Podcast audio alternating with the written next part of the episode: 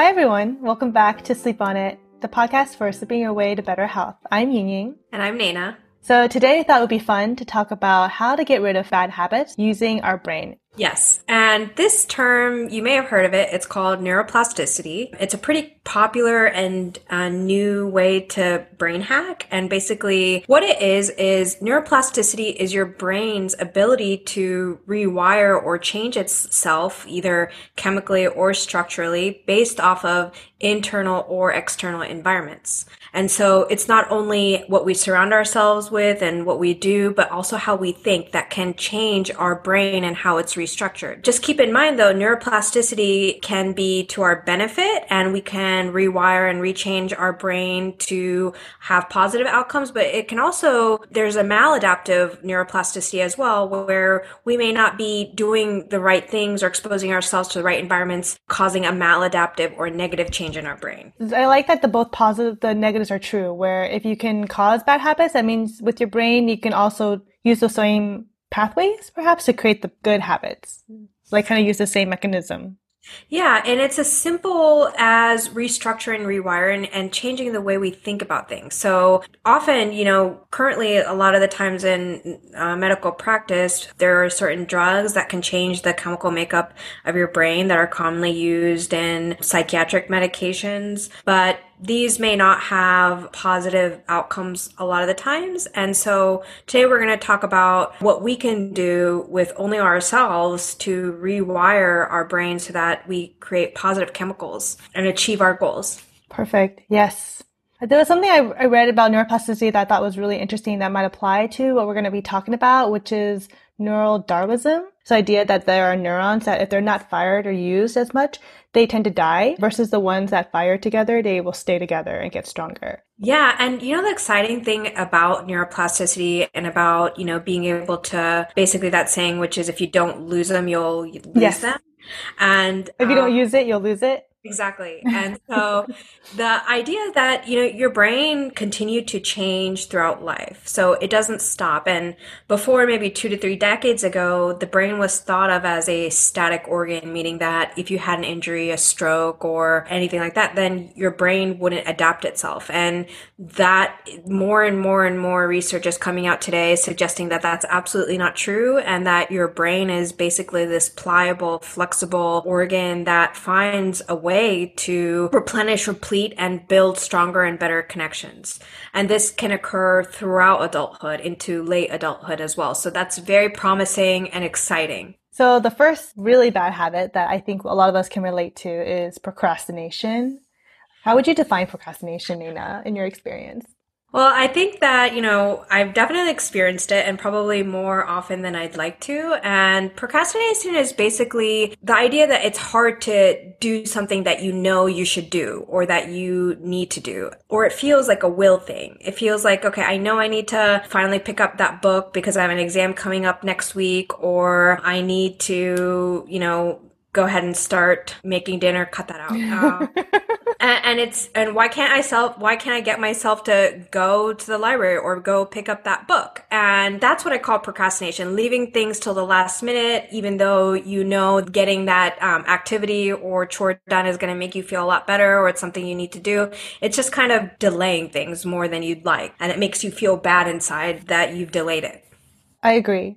It's um for me procrastination is just knowing you should do something and you just don't do it and it just kind of causes this discomfort within you that you should you know you should do it. It's crazy how like that discomfort can get really repetitive and addicting almost. It's like a behavior that you know is bad for you, but you hold on to it like how do we free ourselves from that is the question using our brain. Yeah i mean i think one of the ways that we can try to hack this problem is to change the way we think about it. So a lot of the times a chore can seem really daunting right? Especially the longer we take to do it. So it feels like for instance if it's getting a workout in why do i wait till the end of the day or uh, at a time later than i would have liked to get the workout done? Maybe we're associating workout with a certain thing Um, maybe we might be associating it with workout equals weight loss or workout equals another chore or another thing to cross off my list. That may not be that exciting as a motivation factor to get the workout done. And so the way we can rewire our brain or make a different and positive association with working out is by associating workout with a positive feeling. For instance, for myself, after I get a workout done, I feel a lot better. I feel more energetic. I feel happier. I feel motivated. I feel like I can just go conquer the, my next activity. And I think most people feel that way after getting a workout done. Yeah, you're probably going to be exhausted if you know you got a good workout in, but at the same time, you're still feeling all those endorphins and positive emotions. So why not associate workout with that feeling? And so when you associate with that positive outcome and that feeling and what the outcome is, it might make you feel more motivated to do a workout the next day because, oh yeah, I felt much better and I got things done. And then repeating this over time is going to help solidify this positive association in our brain. And so maybe a week later, it might not even be a thought. It's just get up and do it. How about you? What do you think? That's exactly right. Procrastination is because you are not looking forward to something. You are like delaying it because you see it as something that's bad. So your brain associates it with the negative connotation. Versus if you were to trick your brain into flipping it on its head and seeing it as a positive thing, you find it to be not as bad, like, like doing it as you think. And I think if I were to apply it to my own experience, like for me, writing a paper is the thing I usually procrastinate on the most. And I've had so many nights where I would wait literally till I know this is horrible, like two days or the day before it's due to start writing it. And that's that, that panic feeling. And then you get done and then you associate the positive feeling with finishing it. And you're like, oh wow, I wrote a whole paper in a night and like I, I did it. You think that it's pushing yourself to get it done. That's like the positive thing. But really it's not. You're just like suffering unnecessarily, giving yourself all that stress and like pressure on yourself. The one time I remember starting a paper on time, and it was mostly thanks to the professor because she broke it up into pieces. So she would say like, your introduction is due on this date, and then your body is due, and then you have to meet with me to talk about your paper before you finish it on this date. So she did a really good job breaking it up. And I remember when I did that process with that class, it felt really rewarding. And of course, I got the best grade I ever got on a paper on that one. So just associating that, oh, I'm excited to get this done. I'm excited to do it because I associate this with like a reward of doing it properly, you know, like having a better flow and ease about it. I really like that. If it's a daunting task, like a something that's going to require a lot of mm. time, like yeah. a paper or a bigger project. I like what you said, maybe breaking it up into smaller pieces um, so that it's more manageable. And in every day you get something done, it's like more of a positive, motivational thing to do the yeah. do the next part. And I remember my trainer said something very similar with working out because he said that like, you know, a lot of people, they say that they're going to go to the gym because they want to have the perfect body, quote unquote, which is not exactly the best goal because what is that? You know, there's always going to be someone who has a quote unquote fitter body than you. So it almost feels like that goal will never be achievable. So because they have such a daunting goal that seems like a juggernaut, people end up not going to the gym. His customers, he found that they stop coming to the gym when they have that mentality. But the people who come to the gym with a very, almost like more positive or uh, step by step goal. Like today, I just want to feel good. Today, I just want to feel like I uh, give myself a little sweat. You know, uh, my goal isn't necessarily to have the perfect body. My goal is just to feel better. So when they have those small goals in mind, they come more and more often, and then they build on those goals, and then in the end, they become their fittest self. And so he thinks that that's the best mindset to approach it. So maybe the best way to think about procrastination if you want to nip it in the butt right now and just to start is doing what they call the five second rule, which is really popular online, which means that if you have an impulse to act right now, do it within five seconds of that initial thought or else they say that your brain will then kill it. So for me, that would be like if I wake up in the morning and normally I procrastinate, I'll stay in bed for a couple of minutes when I really should just get up because I know I'm going to be late for the rest of the day. So when you have the initial feeling of getting up, just do it within five seconds. And once you're out of bed and you, you know, brush your teeth and wash your face and make your bed, you're already awake. Yeah. Cause the more I notice that too, the longer I stay in bed, I'm likely to push snooze. So as soon as that first alarm goes off, just jolt out. So, you know, let's say you're getting better at procrastination and then you're in it, you're doing it, you're writing that paper, you're on that laptop, but then you have brain fog. Like you just can't seem to concentrate. You can't seem to get any of the thoughts organized. What do you do? Is that what you experienced too when you experienced brain fog, Nana? Yeah, I imagine brain fog as kind of a lack of mental clarity. Can't get your thoughts out or it's hard to process information. And, you know, there'll be times when, you know, I, I was in medical school and I picked up a book that I needed to read to study for an exam. And I noticed that it's been half an hour and I'm only on page two.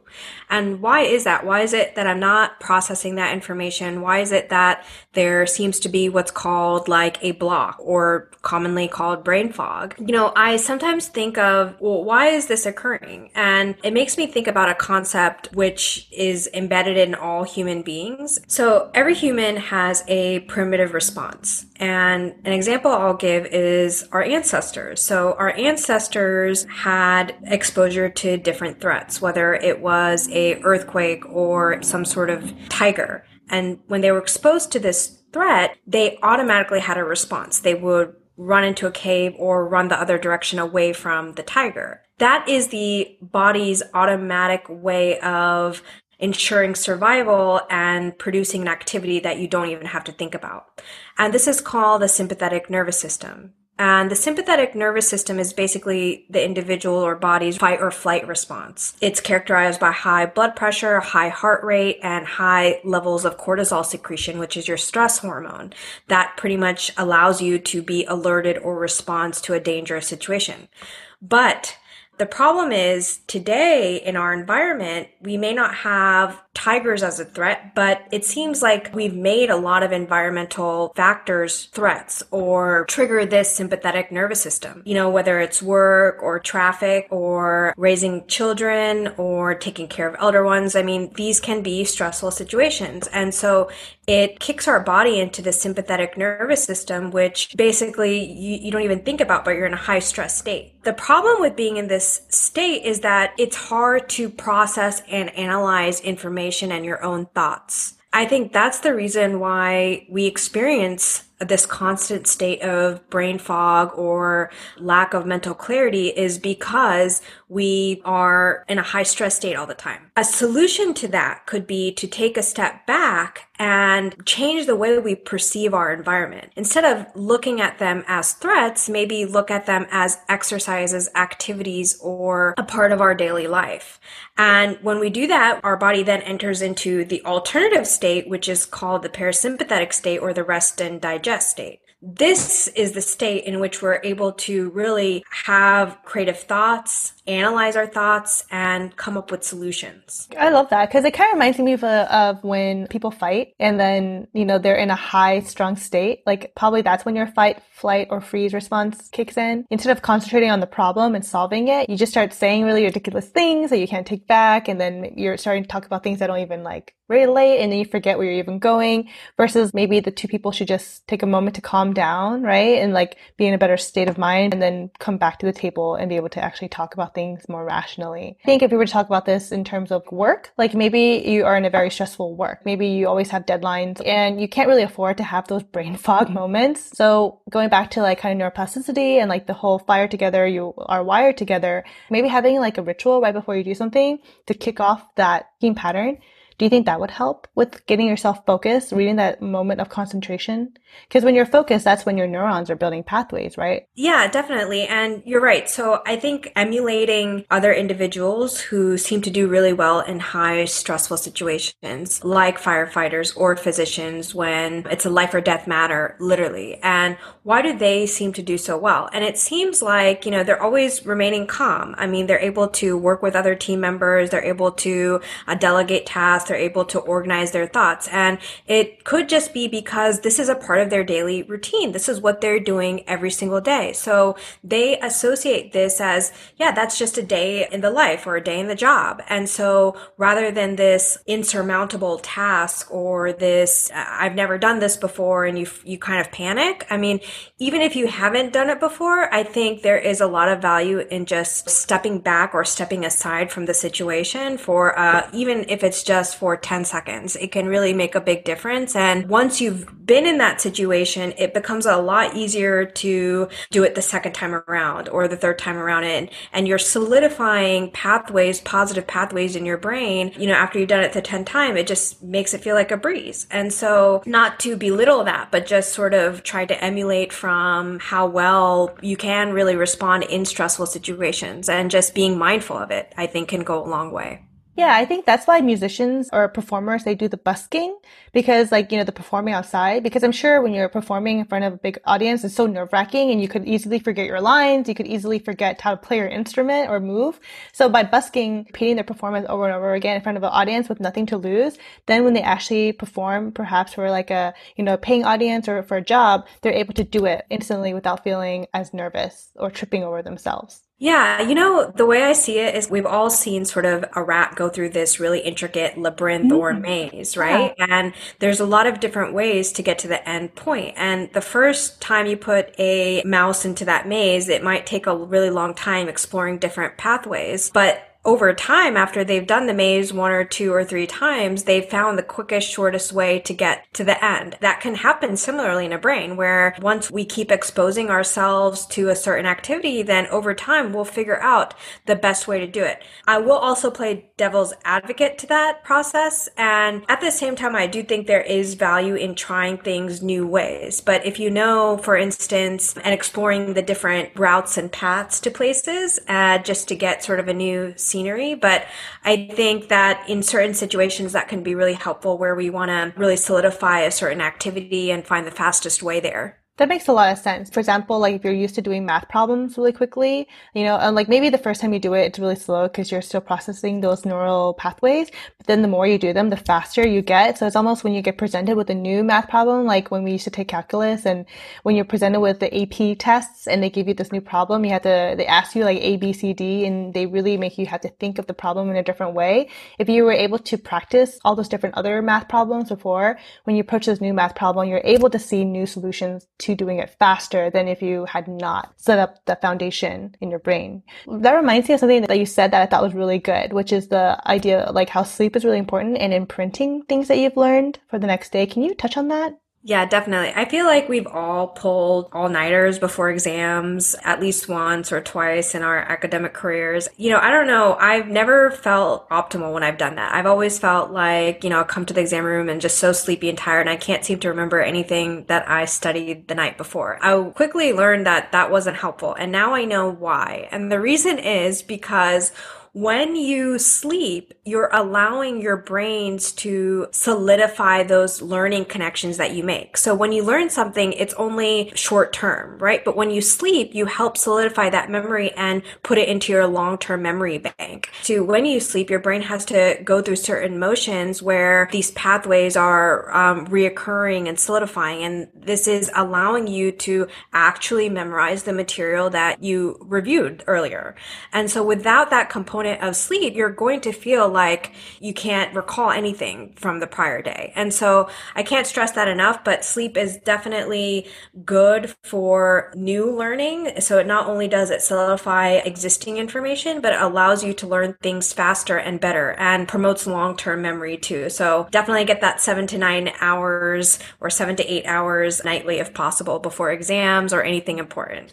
So that really is a great way to segue into our next bad habit, which is hoarding or lack of cleanliness in your space. Because we both agreed that your space also impacts how your cluttered your mind might feel. I know that when I'm not in a clean space or when I've not put away things, I feel kind of anxious and panicky and feels like that clutter on the outside causes clutter on the inside. I think there's a direct relationship between the two and it might have something to do with with the inability to make a concise decision or being indecisive. And maybe that goes back to having too many choices in your environment. Why do you think it is that we've get into this hoarding nature. I mean, one of the things I think about is we live in a capitalistic society where we're encouraged to believe that more is better. And so we end up buying five types of everything. And so we end up hoarding. We end up being material people. Although this is subtly encouraged, it's actually harmful to our thought process and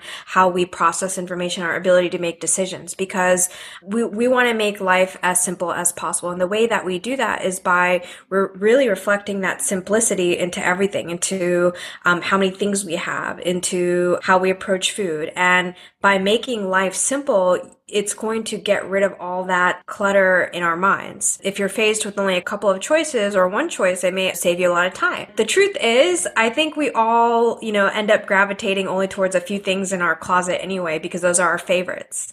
And so I, for me anyway, I have so many clothes and I end up wearing sort of a lot of the same similar types or similar ones, even though I have all these options. And I think to myself all the time, why do I even have this? It's just taking up space. It confuses me in the morning and it causes me more stress than anything. Yeah, nothing's worse than you're, you know, you get up in the morning, you have to go to work and you're already 10 minutes late and then you can't decide what to wear.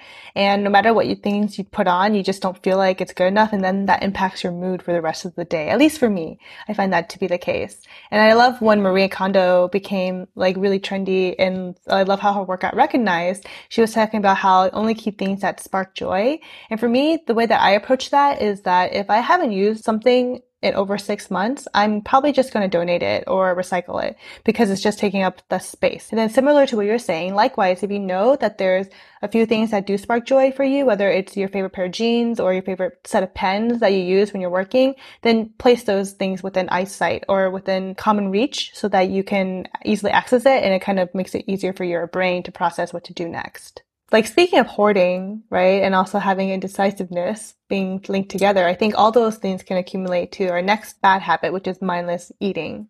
Mindless eating could be as a result of creating emotional associations with food. And we may not even be aware of these associations because they could have been solidified or built a really long time ago. For instance, I know when I was a young kid and I was sad or I fell off of my bike, then maybe my parents might have offered me an ice cream.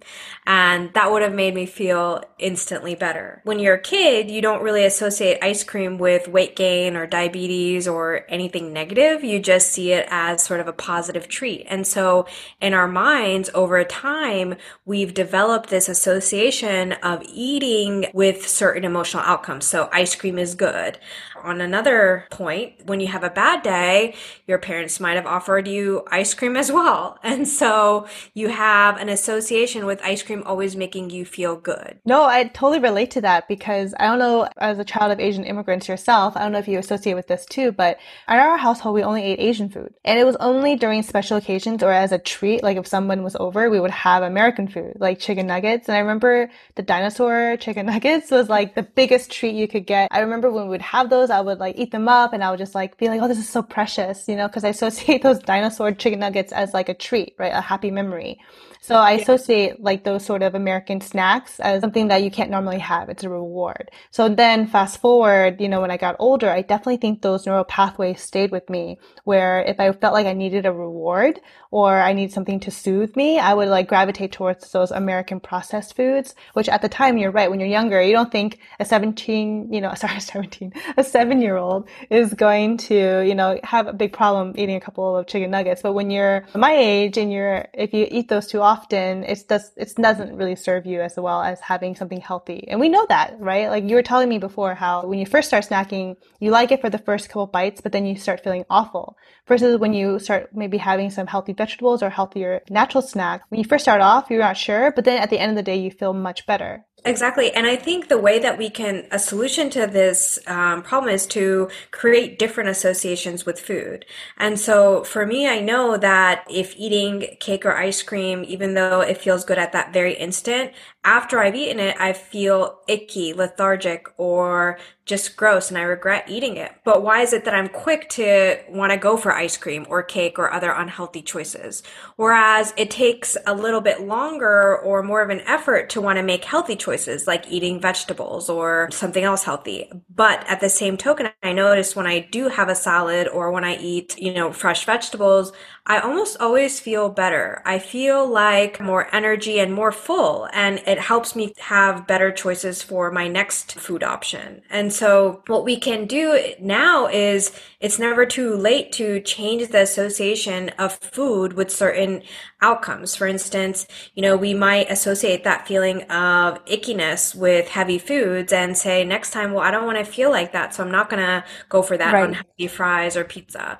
But because those fresh veggies made me feel so good, I am going to go for that next time. It's like your body knows what it needs. You know, it knows that when you eat like your, your routine food, your routine meals, that's, that's why I think we all love watching people's what I eat in a day, like those routines, because when you get into a habit of knowing what you're going to make, for breakfast, lunch, and dinner, you do that on a daily basis, your, your body will then associate those foods with what it needs. And then if you deviate too much from that, like if you over snack on cookies, you will feel awful afterwards. Your body will tell you, and then you can associate that feeling the next time. But I actually found that it's also about cravings. And we talked about how like intermittent fasting can actually help you curb those cravings. Yeah, intermittent fasting has become really popular right now. And I say, I think for good reason.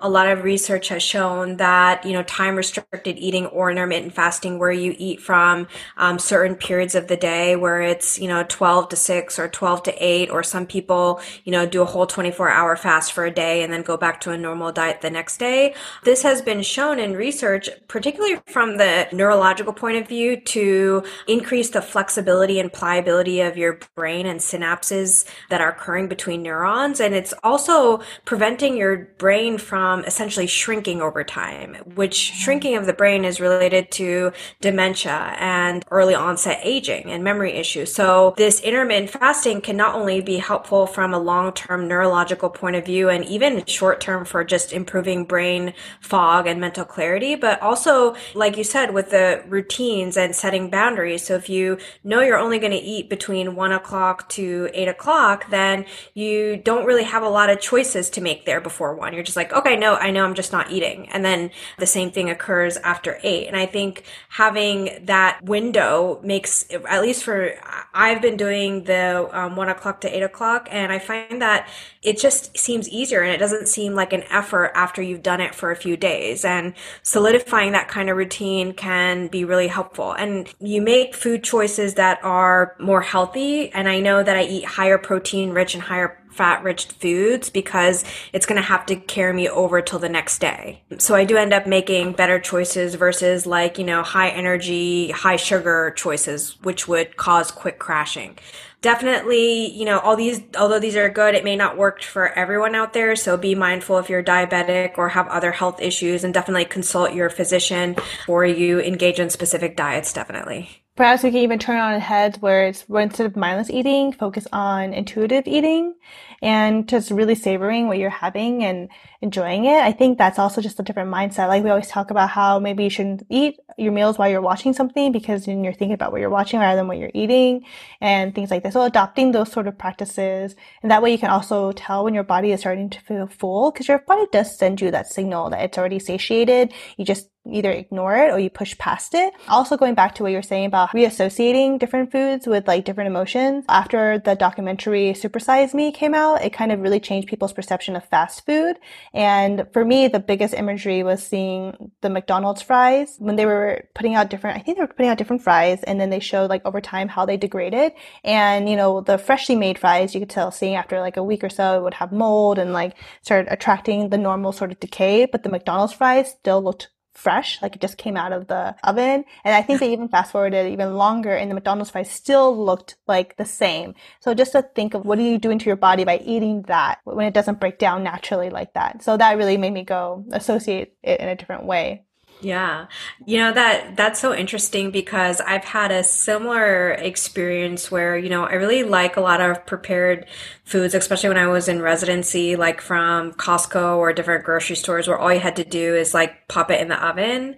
And it was useful because it was, you know, something quick and nutritious. But at least I thought it was nutritious. And then I would look through the ingredients and realize that there's like a lot more ingredients than I would think to make chicken enchiladas, for instance, like things that I can't pronounce because they are some chemical compound. And so that really turned me away because it made me realize that there are not a lot of wholesome or natural products that are going into foods. For instance, I wouldn't make pasta with 200 ingredients, right? And so being aware of what our food is, what's, what it is made up of, and considering sort of the natural components components of it is really important and helps make better decisions too.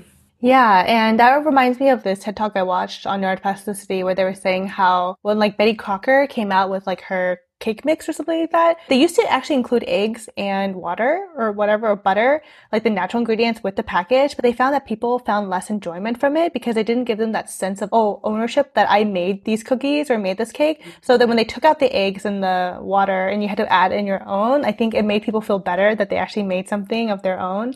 Maybe that's how your brain is wired. Like it does want to learn and experience new things. Like that's why we love to travel. That's why we like to learn new languages or read books. And because when we're creating those pathways in our brain, I mean, I don't know if you agree, maybe it releases some sort of like positive thoughts or like positive inner or hormones in your brain that allows you then to pick things up, other things up better in the future. Like was that uh, study of the rats where they fed them fruit roll up and they had one group of rats that was called the worker rats. So they actually had to dig up for their fruit roll up little bundles and like actually hunt for their food. And then they had the second group, which was called the trust fund rats, where they were just given the food, like they, without having to do anything.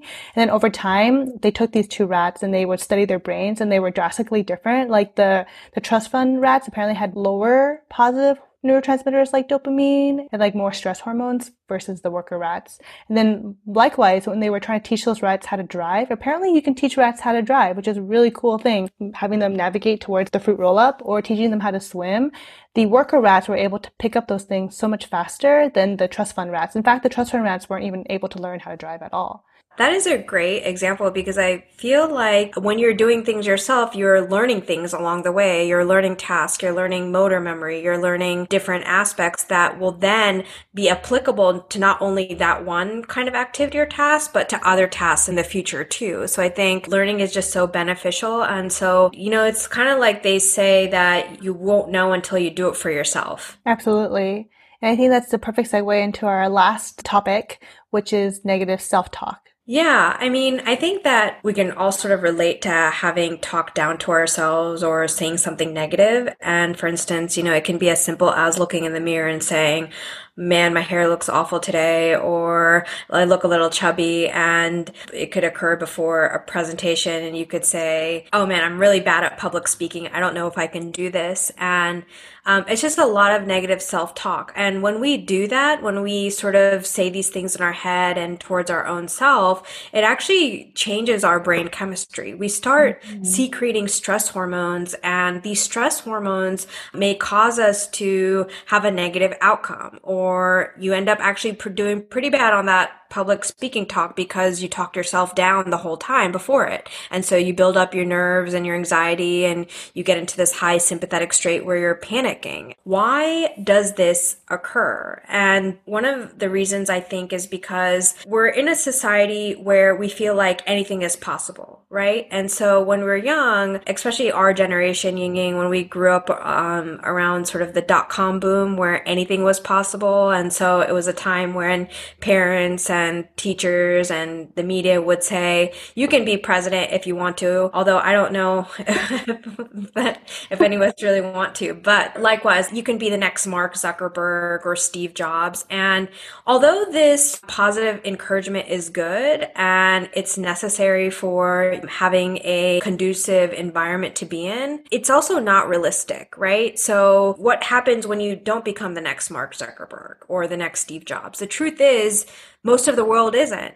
And so when we don't meet that expectation that was set up around us, then we become disappointed in ourselves and we end up talking negative or feeling down about ourselves. The solution to this could be that, you know, instead of having this heightened expectation or view of what we should or can become, maybe we just need practical and realistic help around us to help us achieve our own goals or evaluate our own skill set or our own passions or what we want to achieve in the world. I mean, success does not equal being the next tech entrepreneur in the world or Michael Jordan. Success can come in all sorts of different ways, shapes, and form. And so it's really managing these expectations, which I think is so important because this gap in expectation can cause negative self esteem. Yeah. And uh, that reminds me of a book that I highly recommend by Lori Gottlieb. I hope I'm saying her name right, but she wrote the book Maybe You Should Talk to Someone. And she's a writer. Uh, she writes for The Atlantic and she's also a therapist. And the way that she kind of connects the two professions, she kind of sees them as very similar in the sense that when she's an editor, you know, she's editing the story and she's trying to understand like how do you frame the story. Similarly, when she hears her patients and how they frame their stories, she's almost feels like she's an editor in their stories, like drawing attention to certain parts and whether that's true or not. If you can be the editor in your own story, I think that's the way to kind of do a brain exercise when you have negative self-talk. So it's like reframing what the story is and placing yourself in the protagonist seat, right? Like the hero seat rather than like the victim seat. Yeah. And I think you brought up a really important point, which is a victim. So a lot of the times in life when you know we um, fail a test or we don't get a job or a loved one passes away. We feel like we're the victim right? We feel like why did this happen to me? All negative things always happen to me. And making yourself feel like the victim does one very important thing uh, which is it makes you feel like you've lost control of your life and you've lost control of your happiness and once you're in that state, it's really hard to be resilient or be positive, right? And so the solution to this is to understand that suffering is a part of all human life. I mean, we've all experienced an adverse event in different ways. No human is completely immune to this, especially right now in the pandemic. We've all been affected in different ways, whether it's directly via a loved one or work or some other form. And so when we understand and accept that suffering is a part of life, then we're able to step out of that victim role and able to see it as a collective kind of experience with our friends, colleagues, and family members. And in fact, turn to them at, at for support and also understand how other people have gotten through these experiences and sharing these experiences can be really helpful to pick yourself out from a negative state into a more positive and encouraging one. And I think on a spiritual level, I really associate with that because I think many of us nowadays, there's this illusion that we're alone. I, I don't know whether it's through, you know, the capitalistic viewpoint or just from the fact that, you know, we live in a bubble. We're always comparing ourselves to other people, you know, with social media. But the idea that you're alone, the way that I see it is that it's all kind of an illusion. And I, I think it is very noble when some people want to fight the fight by themselves. Maybe they don't want to trouble other people. So they, you know, they talk negatively to themselves because they see themselves as a burden. My thought is that spiritually, I think we're all really connected. If you think about it, like, even the actions that you do today will impact the generations in the future. And also all the people who have lived before us, you know, our ancestors, they've, like what they've done have also influenced us today. So that just shows like the cosmic thread that connects all of us. And even if we're not alive to see what will happen in the future with like our kids or our grandkids or what the world would be like, we can feel content in knowing that what we're doing now does make an impact. So in the sense that we are there with them. So I think that's why spirituality is such an important component to combating negative self-talk or negative hate or just promoting self-love and self-compassion. So those are the practices that I hope that we can all adopt more because it will be very beneficial to our, all of our health in the long run. I really like that. And I think that also reminds me of another potential solution to combating negative self talk, which is based off the premise that humans are essentially social beings, right? We are hardwired to want to care, love, and be cared and loved by other people. And a great example of that is we're one of the few living species that takes care of their children for such a long time when this happens, certain hormones are developed in our brain those hormones like dopamine or oxytocin, which are um, called the love hormones or the happy hormones. And they're called that because when they're developed in your brain by these social interactions, you feel happy and peace and at peace and elated. This basically points to the fact that humans, I think, are just altruistic beings and they crave wanting to be around people, helping people either directly or indirectly, and take a lot of happiness and joy from that mm-hmm. fact. Mm-hmm. And so, one potential solution, if you find yourself in a negative place or in a negative state, is to maybe center yourself around activities where you're helping other people or around other people, like whether it's a mentoring activity or volunteering somewhere or taking up a job where you feel like you're doing that more. I think those can go a really long way. And although they seem selfless acts, which they are in some ways, they're actually quite selfish in many ways because by engaging in these activities, not only are you benefiting other people, but you're also benefiting yourself. You're allowing yourself to enter into a happy, more productive state. And so you're helping yourself. Yeah, which is why I always am so amazed by people who might have had like disabilities, either from a young age or maybe they got into an accident or they're diagnosed with, you know, Parkinson's or some degenerative disease later on in their life. When they tell their story, you can really tell that the way that they build their strength, it also translates over to how they're able to do things that people don't expect them to be able to do. You know, whether that is someone who may be blind, but be able to use echolocation to know where they are because they keep pushing themselves to make a contribution back. So instead of just thinking that they will live only to the expectation that society sets them at and are proving that they can do it, it just goes to prove that the brain is a really an amazing thing. Yeah, and I really like how you brought up disabled people, people who have different deficits, whether it's blindness or learning disabilities. We talked earlier about very high expectations of who you can become, whether it's basketball players or tech entrepreneurs. At the same token, I think there's a stigma around disabled people in which they're told the opposite. They're told that you can never become, you know, an athlete or you can never become a college professor or an entrepreneur. And why not? Why do these stigmas exist? Because you know, I was really taken back by a story of a woman who talked about how she had a learning disability and couldn't read. And in the 1970s, when she was growing up, everyone told her, well, this is it for you. You should take up some technical or vocational job because you can't read and you won't ever be able to. And she researched other people who have this condition and they essentially came up with brain exercises that allowed her to learn how to read in a different way, not the conventional way that was taught in schools. Teaching herself again, she was able to read like a normal person and go through college.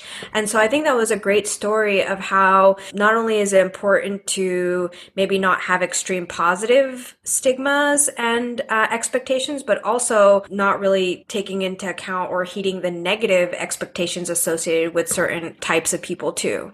Another potential mechanism which could help get rid of negative self talk is something called selectional attention. What that essentially means is that we focus and pick and choose things that we do that always produce a positive outcome rather than a negative one. For instance, if we want to cope with the loss of a loved one, instead of looking at pictures that may make us sad and want to cry and really increase that pain, we may rather figure out another way to feel connected to our loved one without feeling sad. And that may be something like, okay, well, that loved one may have loved fishing. And so you may go fishing and revive your memory that way. And so the concept behind it is essentially focusing on things that we can control in our environment rather than focusing on things that we can't control. So it also just teaches us to be grateful for what we have around us and practicing gratefulness goes a long way in how you view the world and how you view yourself too. These simple things, if we are able to just practice, can go a really long way. You can really change your brain and how it wires. That's our episode on the six habits that we can use neuroplasticity to get rid of, and which are procrastination, brain fog, hoarding, indecisiveness, mindless eating, and negative self-talk. Yes, I hope that these tips and techniques help. And if you want to hear about any other sort of bad habits that we can help you hack your brain to get rid of, please do let us know and subscribe on our channel, Sleep On It podcast. Bye. next time.